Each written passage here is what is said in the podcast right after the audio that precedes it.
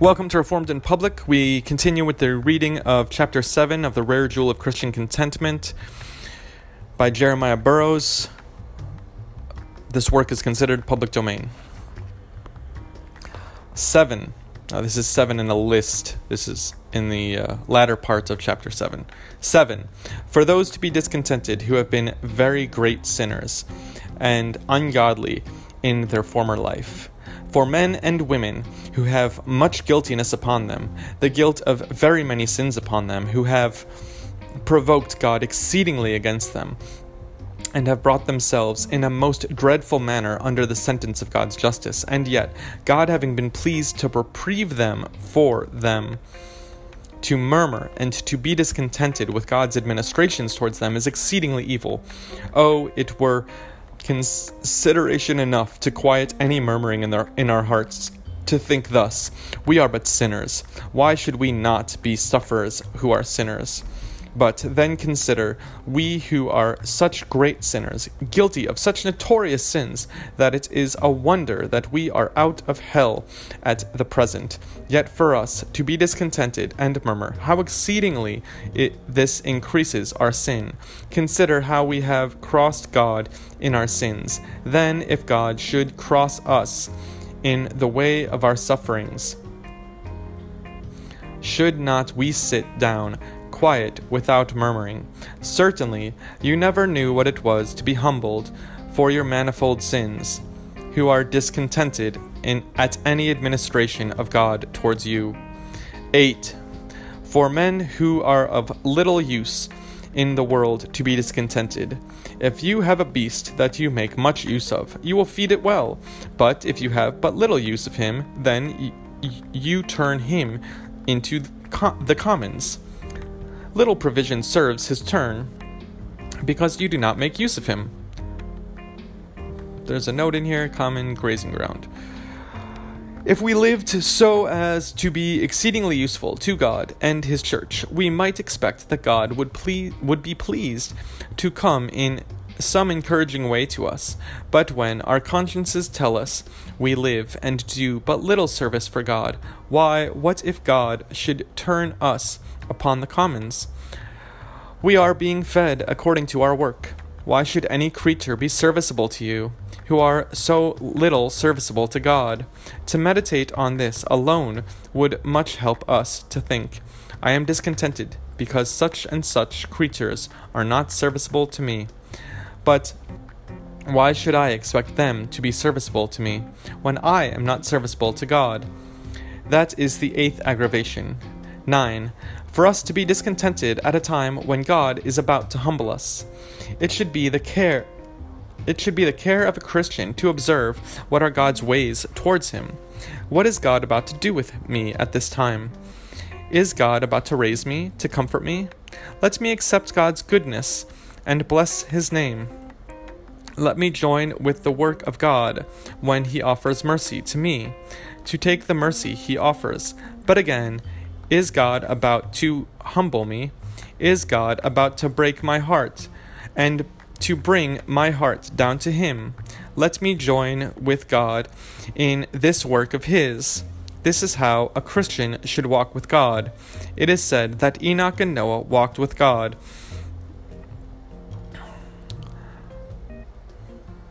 It is said that Enoch and Noah walked with God, walked with God. What is that? It is to observe what work God is now about and to join with God in that work of His, so that according as God turns this way or that way, the heart should turn with God, and having workings suitable to the workings of God towards Him. Now I am discontented and murmuring, because I am afflicted. But that is why you are afflicted, because God would humble you. The great design God has in afflicting you is to break and humble your heart. And will you maintain a spirit quiet? And will you maintain a spirit quite opposite to the work of God? For you to murmur and be discontented is to resist the work of God. God is doing you good if you could see it. And if He pleased And if he is pleased to sanctify your affliction, to break that hard heart of yours, and humble that proud spirit of yours, it would be the greatest mercy that you ever had in all your life. Now, will you stand will you still stand out against God? It is just as if you were to say, Well, the Lord is about to break me and humble me, but he shall not. This is the language of your murmuring and your discontentedness though you dare not say so, but though you do not say so in words, yet it is certainly the language of the temper of your spirit.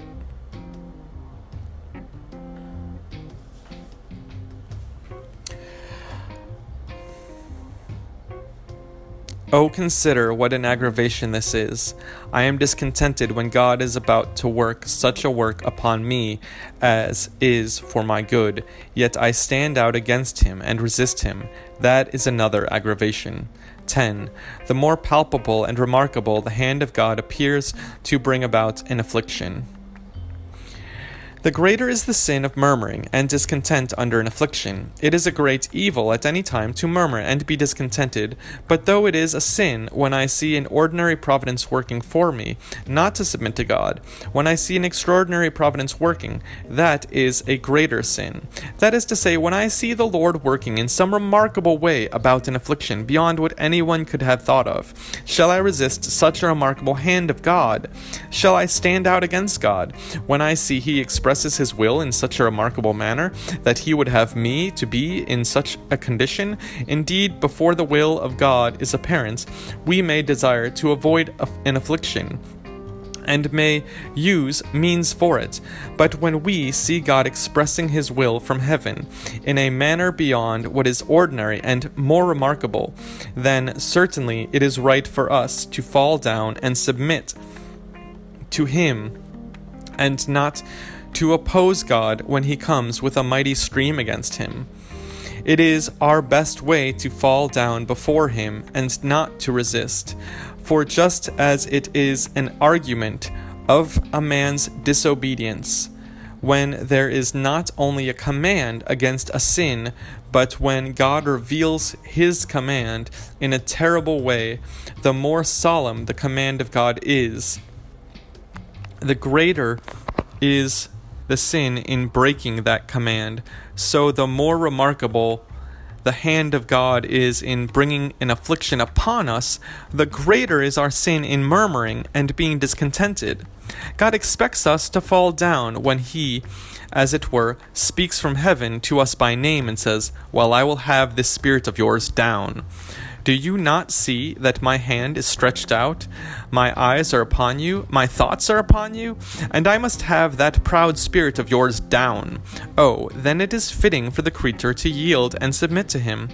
When you speak in an ordinary manner to your servants or children, you expect them to regard what you say, but when you make them stand still by you and speak to them in a more solemn way, then if you should disregard what then if they should disregard what you say, you are very impatient. So certainly God cannot take it well whenever he appears from heaven in such a remarkable way to bring an affliction, if then we do not submit to him. 11. To be discontented, though God has been exercising us for a long time under afflictions, yet still to remain discontented. For a man or woman, when an affliction befall, first befalls them, to have a murmuring heart is an evil. But to have a murmuring heart when God has been a long time exercising them with an affliction is more evil.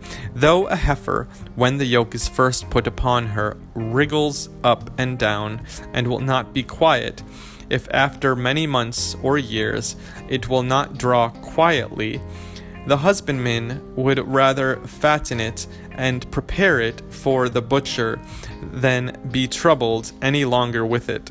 So, though the Lord was content to pass by that discontented spirit of yours at first, yet now that God has for a long time kept the yoke on you, you have been under his afflicting hand.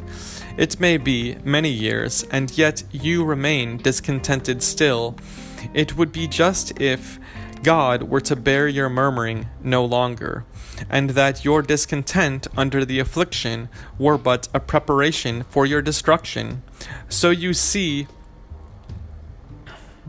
when a man or woman has been a long has been long exercised with afflictions and is still discontented that an aggravation of the sin mark mark that text in Hebrews 12:11 now says the scripture no chastening for the present is joyous but grievous. Nevertheless afterward it yieldeth the peaceable fruit of righteousness unto them which are exercised thereby. It is true our afflictions are not joyous but grievous. Though at first, when our affliction comes, it is very grievous, afterwards, says the text, it yieldeth the peaceable fruit of righteousness to those that are exercised thereby. When you have been a long time in the school of affliction, you are a very dullard in Christ's school if you have not learned this contentment. I have learned, said St. Paul, in every estate therewith to be content. Content. Paul had learned this lesson quickly. You have been learning many years. Perhaps you may say, as Heman did, that you are afflicted from your youth up. Psalm 88. Oh, it is a very evil thing if, having been exercised long with afflictions, you are not yet contented.